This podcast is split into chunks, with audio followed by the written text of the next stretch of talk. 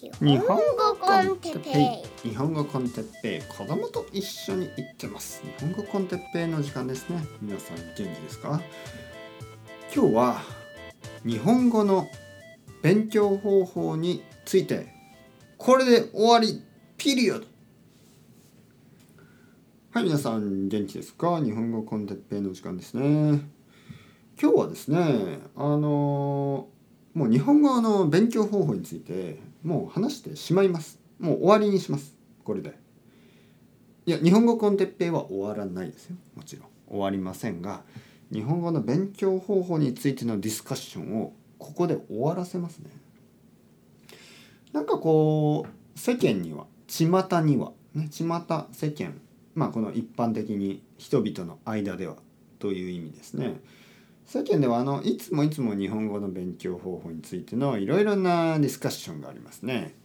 でいろんな方法があってもちろんいいんですがまあ一番僕が信じるね僕が信じる効果的だと思う方法をもうここで言ってしまいますね。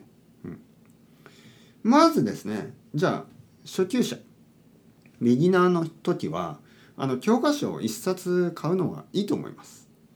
はい、教科書を1冊買ってまあどんな教科書でも ほとんど変わらないですからまあ初級者のための教科書を1つ買ってですねまあ最初に大事なことをいろいろ書いてますからねあいうえおの表とかまあいろいろありますからねまあ一応教科書を買うのは悪くないと思いますね。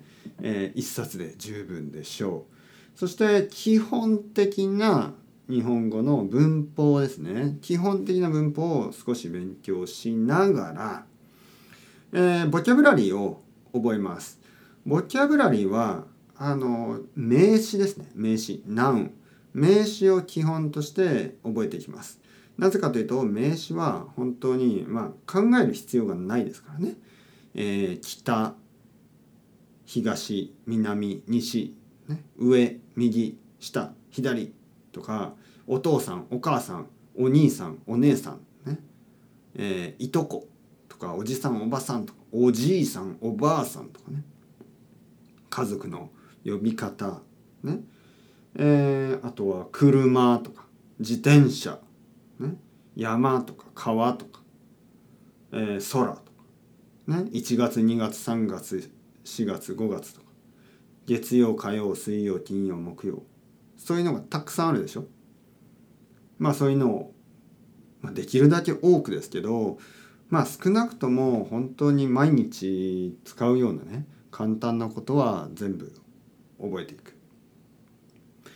はっきり言って日本語は結構短いですから、まあ、自動車とかはちょっと長いけど例えば体のね体のパーツどうですか？目鼻口耳とか。なんか短いでしょ？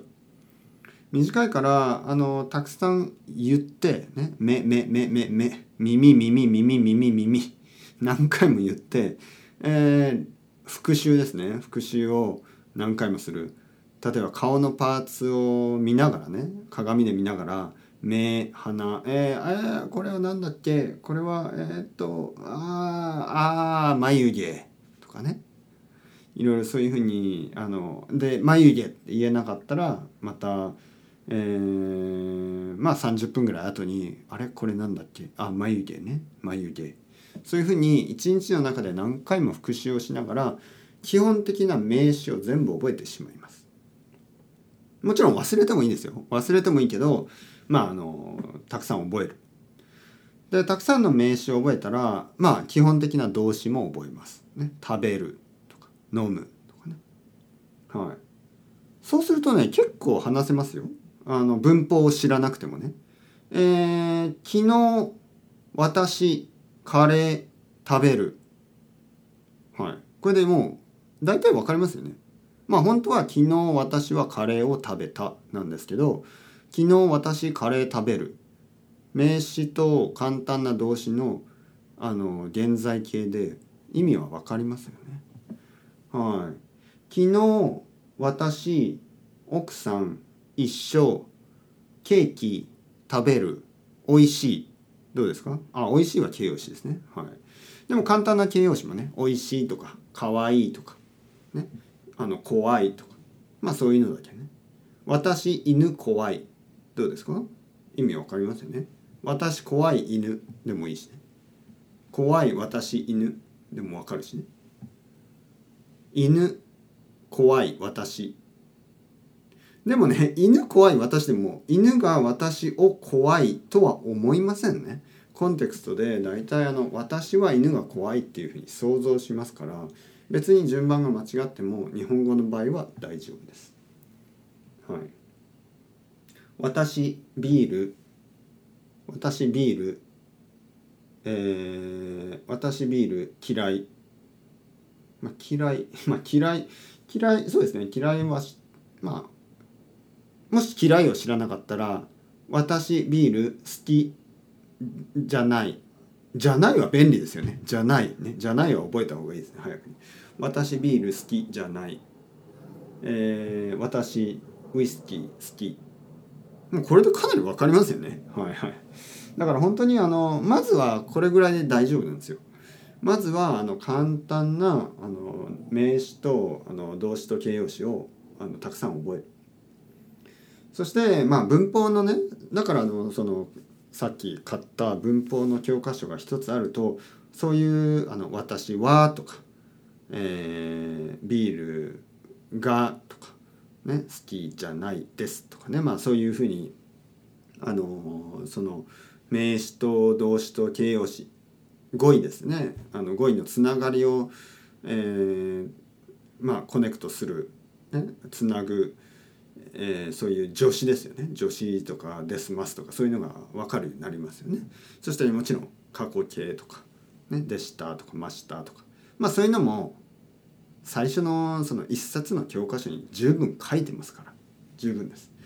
えー、そしてまあそれぐらいになるとあのインプットを始めます。でインプットはたくさんした方がいいですね。たくさんのインプット、えー、まあ日本語コンテッペイのビギナーの方を聞いてもいいし、えー、もっと他にもっと簡単なポッドキャストもたくさんありますからね。たくさんのポッドキャストを聞く。もし30%ぐらいわから30%ぐらいしか分からなくても大丈夫です。30%分かればえー、聞き続けてください。そうすれば 31%32% それが増えていきますからね。30%しか分からなくてやめるっていうのは本当に意味がないことですね。どうしてやめますか？ね。あのやめなければ30が31になるのに。どうしてやめますか、ね、いや私は80%ぐらいに分か分かり分かった時に聞き始めたいです。いやいやいや80%になるためには30%を聞き続けないといけないんですね。30%を聞き聞いていけば313233それが80になりますからね。で大事なのは聞きながらちゃんとあのさっきの単語をたくさん覚えるっていうのこれをやめないことですね。まあ単語の覚え方はいろいろな方法でもいいです。まあ名詞に関してはフラッシュカードも悪くないですよ。うん。イメージがあるともっといいですけどね。犬って言って犬の写真があるともっといいですけどまああのいろいろな方法で覚えてくださいだからたくさんの基本的な単語を覚えながらたくさんのインプットをするでインプットですけど、えポッドキャストは便利ですよね他のことをしながら聞けるから便利です、えー、あとはリーディングですねこれもやっぱり大事です簡単に書かれた本がたくさんありますから見つけてそれをたくさん読むで読むルーティンもやめない方がいいですね。えー、聞くルーティンと読むルーティンは日常的にした方が絶対にいいです。両方大事です。えー、僕のポッドキャストを聞いてる人で勘違いをしている人誤解をしている人がいるんですけど僕があのリーディングは意味がないと言ったみたいなことを言ってる人がいますがそんなことはないです。はい、リーディングだけよりもリスニングの方がまあそのほとんどの人に足りないからねほとんどの人はリスニングをほとんどたくさんしてないからリスニングをもっとしてくださいって言っただけであのリーディングは意味がないとは言ってないですからね。リーディングだけじゃなくて、えー、特に会話をするためにはたくさんのリスニングが必要ですと言いました。えー、そして会話ですよね会話。会話はやっぱり中級ぐらいになると必ずした方がいい。本当は初級でも始めていいんですね。さっきみたいに私、えー、昨日えー、奥さん一緒カレー美味しいまあそれでも十分話せますから、えー、それぐらいになったらもう会話を始めた方がいいです。で会話をしながら会話はアウトプットですね。会話をしながらアウトプットをしながらインプットをするとインプットのクオリティが上がります。ね、で会話をしながらインプットをするとあのまたそのそれを使う機会がすぐにありますからね例えば1週間に1回1週間に2回先生と話をしたり、えー、まあラングイッチエクスチェンジは一つだけ問題があって続かないからおすすめしません。ラングイッチエクスチェンジで1年以上続く人はほとんどいない珍しいです。でも先生だったら1年以上は普通です。ね僕はあの何人もの生徒さんともう3年ぐらい話して短い人でも1年ぐらいとかね、えー、それぐらいなんであの1年2年3年同じ先生と話し続けることはすごく簡単です特に僕のようなコミットした人ねもう僕は先生ですそのあのパートタイムとかそういうのじゃなくて、えー、フルタイムの先生だったらあのコミットメントが高いですからねなのであの先生が急に辞めたりとかねそういうことはないですからあのいい先生を見つけてコミットメントの高い先生を見つけて毎週、えー、1回2回3回話をすればあのインプットの質が変わります。インプットをしながらねああこれは今度先生と使おう、ね、先生に。えー、あこれこの前先生言ってたな。そ両方のパターンがありますよね。先生が言っていた言葉を他のリスニングとか他のリーディングの中で見たり、えー、逆にあのリーディングやリスニングで聞いた言葉をあのレッスンの間に使ったりね。そういうあの相乗効果。お互いにいい効果。インプットとアウトプットのいいつながりが生まれますから必ず両方やった方がいい。はい、そして上級者になるとそのやることは同じなんですね。中級者と上級者やることは同じだけどちょっとその難易度を上げていく。難しくしていく。例えばまあリーディングだったらもう少し難しい本を選ぶようにする。そして例えば、えー、リスニングだったらもう少し難しいリスニングを聞いてみる。ただ大事なのは難しいものだけにしないということです、えー、難しいリーディングだけをするんじゃなくて簡単なリ簡単な本を早く読む。これも大事です、えー、スピードを上げるってことですね。簡単だったら早く読む。難しかったら普通に読む、ね、でリスニングもそうですね。リスニングも難しいものだけを聞くんじゃなくて今まで通り日本語コンテッペイのビギナーを聞いてもいいです、ね、だけどあの聞く時の聞き方ですよね。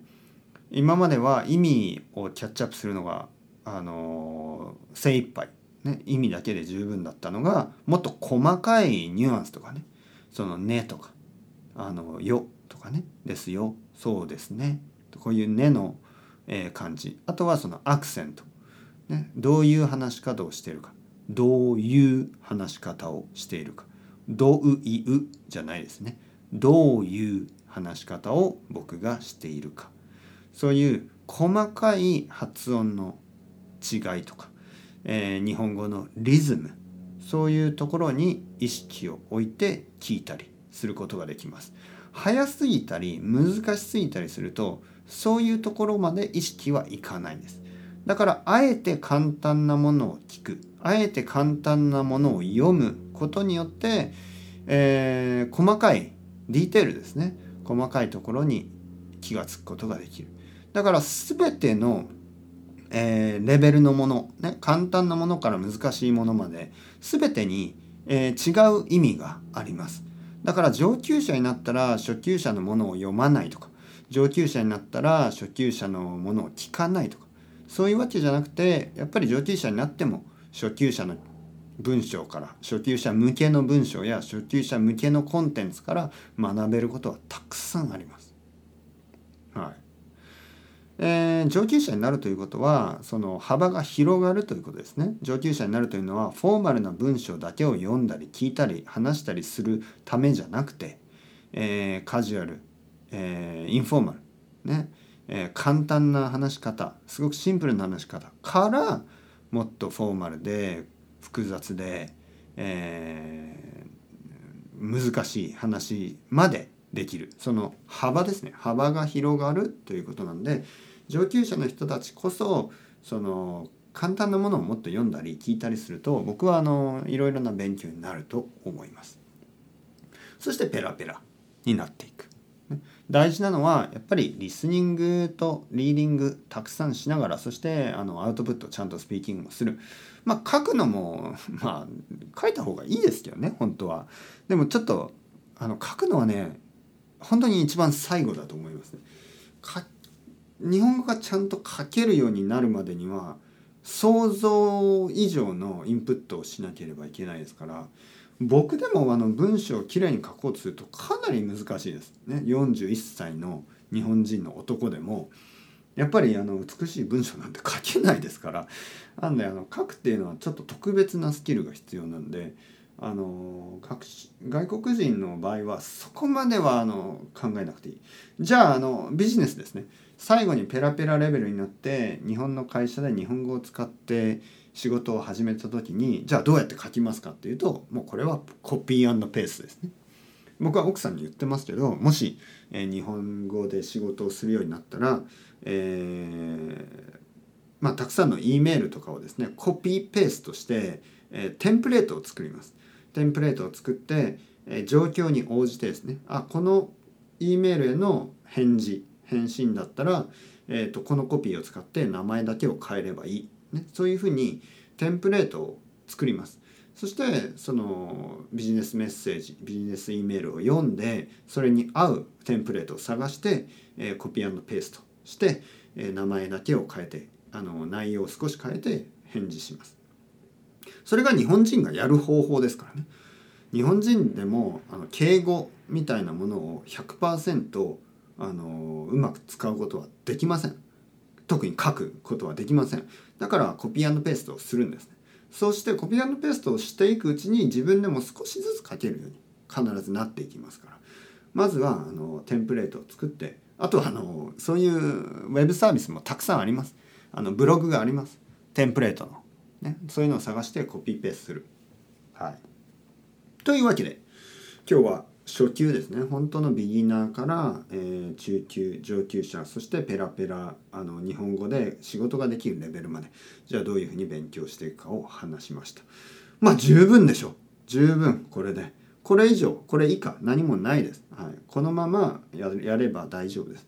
なのでもしちょっとあの聞き取れなかった場所があればもう一度聞いて何度も何度も聞いてもいいですからね、えー、これで日本語の勉強方法は終わり。いろいろなセオリーいろいろな方法がね巷にもありますけど結局一番効果的なのは結構面倒くさい時間のかかるこういう方法なんですよね。あの結構伝統的な方法ね。昔からたくさんの学習者がやっていた方法なんで僕は全然変なことを言ってるつもりはないんですけど逆にあの全然新しいことを言わないですね。言わなかったですね。だからちょっと残念だと思いますけどあのオーセンティックな勉強方法っていつもちょっと残念ですよ。何も変わらない。何も新しくないんですね。マジックミラクルはないんです。あのそういう意味でねなんか1日であのできるようになるとか1年でできるようになるとかないです、はい、現実的に言ってやっぱり6年ぐらいかかる。すごく早い人で4年ぐらいでかなりペラペラになります。今まであった一番すごい人とかで3年ぐらいですね。ただその人は本当に頭がいい人。そしてすっごいたくさん勉強した人。えー、そうです。やっぱり3年ぐらいは少なくともかかってはいあの普通の人だったら6年ぐらいこういう勉強方法を続ければまあペラペラになります。6年はそんなに長くないです。人生長いですからもっと。なので頑張って6年間勉強を続けてください。6年後は多分勉強を勉強と思わなくなってるのでその先にはいつもの日本語のルーティンが残るんですけどもちろんね。楽しいから続けてるっていう感じで勉強という意識はおそらくもう3年ぐらいしたら勉強という意識はもうほとんどないです。多分2年ぐらいでなくなる。ルーティンという意識が残るだけですからあの勉強も楽しく楽しいというか、まあ、ニュートラルになりますね。楽しいとか苦しいとかそういう感情がなくて朝起きたらいつものようにいつものルーティン。昼もいつものようにいつものルーティン。夜もいつものようにいつものルーティンであの日本語の上達。日本語が上達していく。日本語を上達させていく、ね、そんな感じ。